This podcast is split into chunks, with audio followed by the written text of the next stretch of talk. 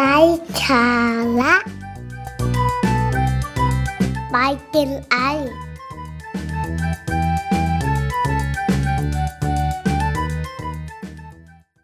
สวัสดีครับ กลับมาพบกับอาจารย์วีกันอีกครั้งหนึ่งนะครับ วันนี้จะมาชวนทุกคนลงไปทบทวนย้อนดูภายในความรู้สึกความคิดของตัวเองนะครับว่าจริงๆแล้วนะครับ เราเป็นฆาตกรกันอยู่หรือเปล่า นะครับ ฟังแล้วดูอาจจะดูน่ากลัวนะครับ แต่จริงๆแล้วฆาตกรในที่นี้นะครับ อยากจะให้เราลองย้อนไปทบทวนดูว่า เราเป็นฆาตกรนักตัดสินกันอยู่หรือเปล่านะครับ เพราะว่าในปัจจุบันนี้หลาย ๆ ครั้ง เราอาจจะเคยนะครับ ตัดสินเรื่องราวต่างๆ ว่าดีหรือไม่ดี ตัดสินผู้คนจากการกระทำต่างๆ ว่าดีหรือไม่ดีถูกต้องหรือไม่ถูกต้อง ตัดสินเหตุการณ์จากความรู้สึกจากสิ่งที่เรามองเห็นจากแค่สิ่งที่เราได้ยิน แล้วเราก็เชื่อ และตัดสินไปจากเหตุการณ์เหล่านั้น โดยที่อาจจะไม่ได้คำนึงถึงเหตุและผลบริบทของความน่าจะเป็น และ บทบาทอำนาจหน้าที่ในการตัดสินนั้นๆนะครับ ซึ่งบางบางครั้งเนี่ยมันอาจจะทำให้เกิดผลกระทบกับสิ่งที่เราตัดสินไป อย่างคาดไม่ถึงโดยที่เราไม่รู้ตัวก็ได้นะครับยกตัวอย่างง่าย ๆ อย่างเช่นเราเห็นเพื่อนร่วมงานมาสายประจำประจำแล้วเราก็ตัดสินว่าเขาเป็นคนไม่มีความรับผิดชอบครับ ซึ่งจริงๆแล้วเราอาจจะไม่รู้ว่า เหตุผลที่เขามาสายนั่นคืออะไรเขาอาจจะมีความจำเป็นอื่นๆ ในบริบทอื่นๆ ต้องไปดูแลครอบครัว ต้องไปทำภาระหน้าที่อื่นๆ หรือเหตุจำเป็นอะไร ก็ได้ ซึ่งมันก็เป็นเหตุเป็นผลในมุมของเขา หรือว่าเราอาจจะพบเจอกับผู้คนที่แต่งตัวสกปรก ซอมซ่อมอซอ เราก็ไปตัดสินเขาว่าเขาเป็นคนสกปรก เป็นคนไม่ดูแลสุขภาพ เป็นคนจน ซึ่งจริงๆแล้วเขาอาจจะมีสิ่งที่เขาไปทำมาก่อนหน้านี้ ที่มันจะต้องทำให้เขาไม่สามารถจะแต่งตัวดูดี บุคลิกภาพไม่สามารถจะดูดีได้ ก็ได้ หรือแม้กระทั่งประเด็นที่เป็นประเด็นปัญหาบานปลาย จากเรื่องของการเหยียดผิวในในในช่วงที่ผ่านมานะครับ ที่อเมริกาครับที่นายจอร์ดฟลอยเนี่ยที่เขาเป็นเป็นคนผิวดำนะครับ คนผิวสีแล้วก็ถูกเจ้าหน้าที่ตำรวจ จับกลุ่มแล้วก็เอาเข่ากดศีรษะไว้จนหายใจไม่ออกทั้งทั้งที่เขาก็พยายามจะร้องขอชีวิตขอ ให้คลายการกดศีรษะไว้เพื่อจะหายใจ แต่ว่าตำรวจคนนั้นอาจจะตัดสินเขาไปแล้วว่าเขาเป็นคนไม่ดีเขาอาจจะเป็นข้ออ้างในการที่จะดิ้นรนหรือถ่วงเวลาหรืออะไรก็ตามแต่ทำให้ ก็ไม่สนใจข้อเรียกร้อง ไม่สนใจ ความเป็นไปได้ที่เขาจะหายใจไม่ออก จนทำให้เขาเสียชีวิต และสุดท้ายก็เลยกลายเป็นบานปลาย ส่งผลต่อการเรียกร้องเรื่องการเหยียดผิวกันทั่วโลกปัจจุบันนะครับ อันนี้ก็เป็นผลจากการที่เราตัดสินจากเพียงแค่สิ่งที่เราเห็นสิ่งที่เราเชื่อจากอารมณ์ความรู้สึก โดยไม่ทำความเข้าใจในบริบทอื่น ๆนะครับ ที่มันอาจจะเกิดขึ้นได้หรือเป็นไปได้ ซึ่งมันอาจจะทำให้เรากลายเป็นฆาตกรนักตัดสินไปโดยที่เราไม่รู้ตัวนะครับ จริงๆแล้วนอกจากส่งผลกับกับคนอื่นแล้วเนี่ย อย่างที่เราอาจจะไม่คาดคิด มันอาจจะส่งผลกับตัวเราเองด้วยในหลาย ๆ ครั้งที่บางทีเมื่อเรามาย้อนดูทีหลัง มารู้ทีหลังว่า สิ่งที่เราตัดสินไปมันไม่ใช่มันไม่ได้เป็นอย่างนั้น มันอาจจะเป็นในทิศทางที่ตรงกันข้าม มันอาจจะทำให้เราเกิดความทุกข์ในใจ เกิดความรู้สึกผิดบาปในใจของเราก็ได้นะครับ มันก็จะย้อนมาถึงตัวเราเองได้ด้วยเหมือนกัน ซึ่งหากว่าเราไม่อยากจะกลายมาเป็นฆาตกรนักตัดสิน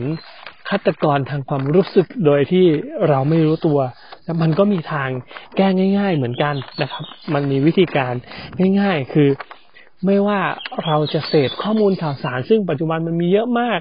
มันเข้ามาถึงเร็วมากนะครับ เราอยากอยากจะส่งต่อ อยากจะเหมือนกระจายข่าวสารด้วยความรวดเร็วนะครับ คือก่อนจะสื่อสารอะไรออกไป หรือว่ารับข้อมูลข่าวสารอะไรมานะครับ อันดับแรกเราควรจะต้องคิดหาเหตุหาผลนะความสมเหตุสมผล ในความเป็นไปได้ของเรื่องราว นั้นๆของเหตุปัจจัย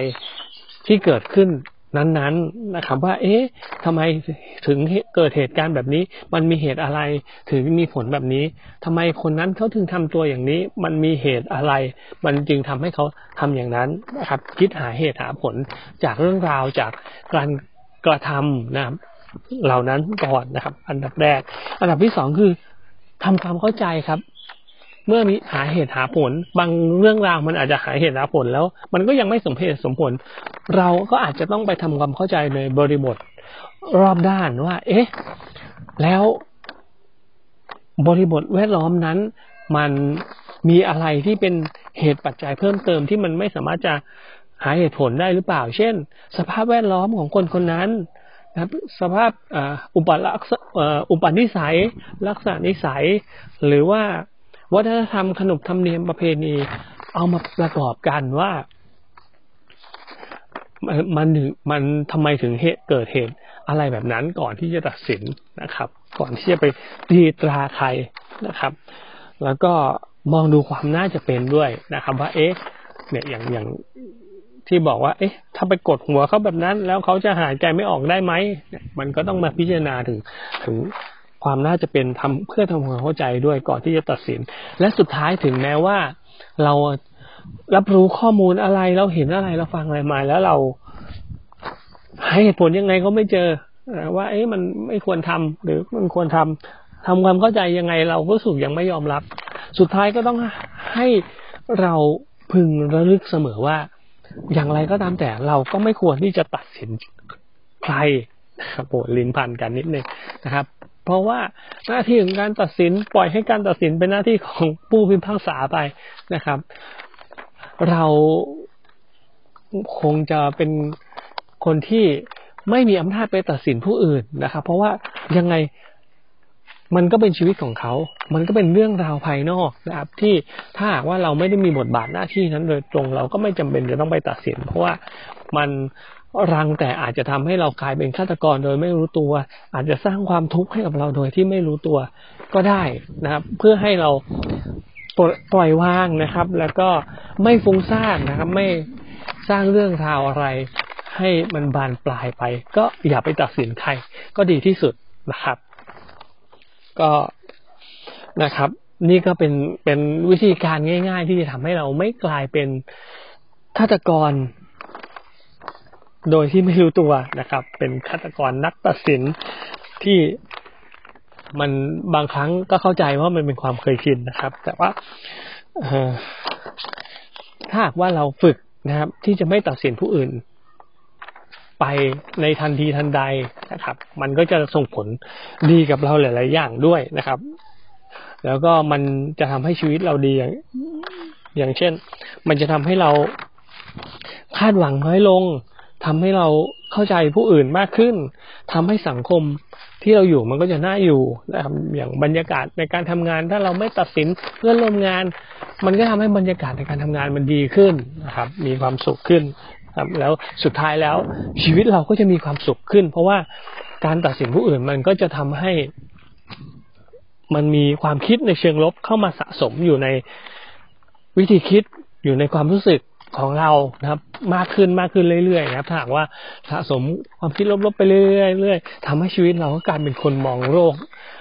มองโลกในแง่ร้ายนะครับ แล้วชีวิตเราก็จะไม่มีความสุข เพราะฉะนั้นถ้าเราเลือกตัดสินเราก็มีความสุขขึ้นนั่นเองนะครับ และทั้งหมดนี้ก็คือเรื่องราวของการเป็นฆาตกรนักตัดสินที่วันนี้อยากให้พวกเรามาลองค้นหาดูว่า เอ๊ะ เราเป็นอย่างนั้นอยู่หรือเปล่า แล้วก็หาวิธีการนะครับ ค่อยๆ จัดการลดการเป็นฆาตกรของเราลงไป แล้วก็ทำให้ชีวิตของเรามีความสุขมากขึ้นนะครับ ลองเอาไป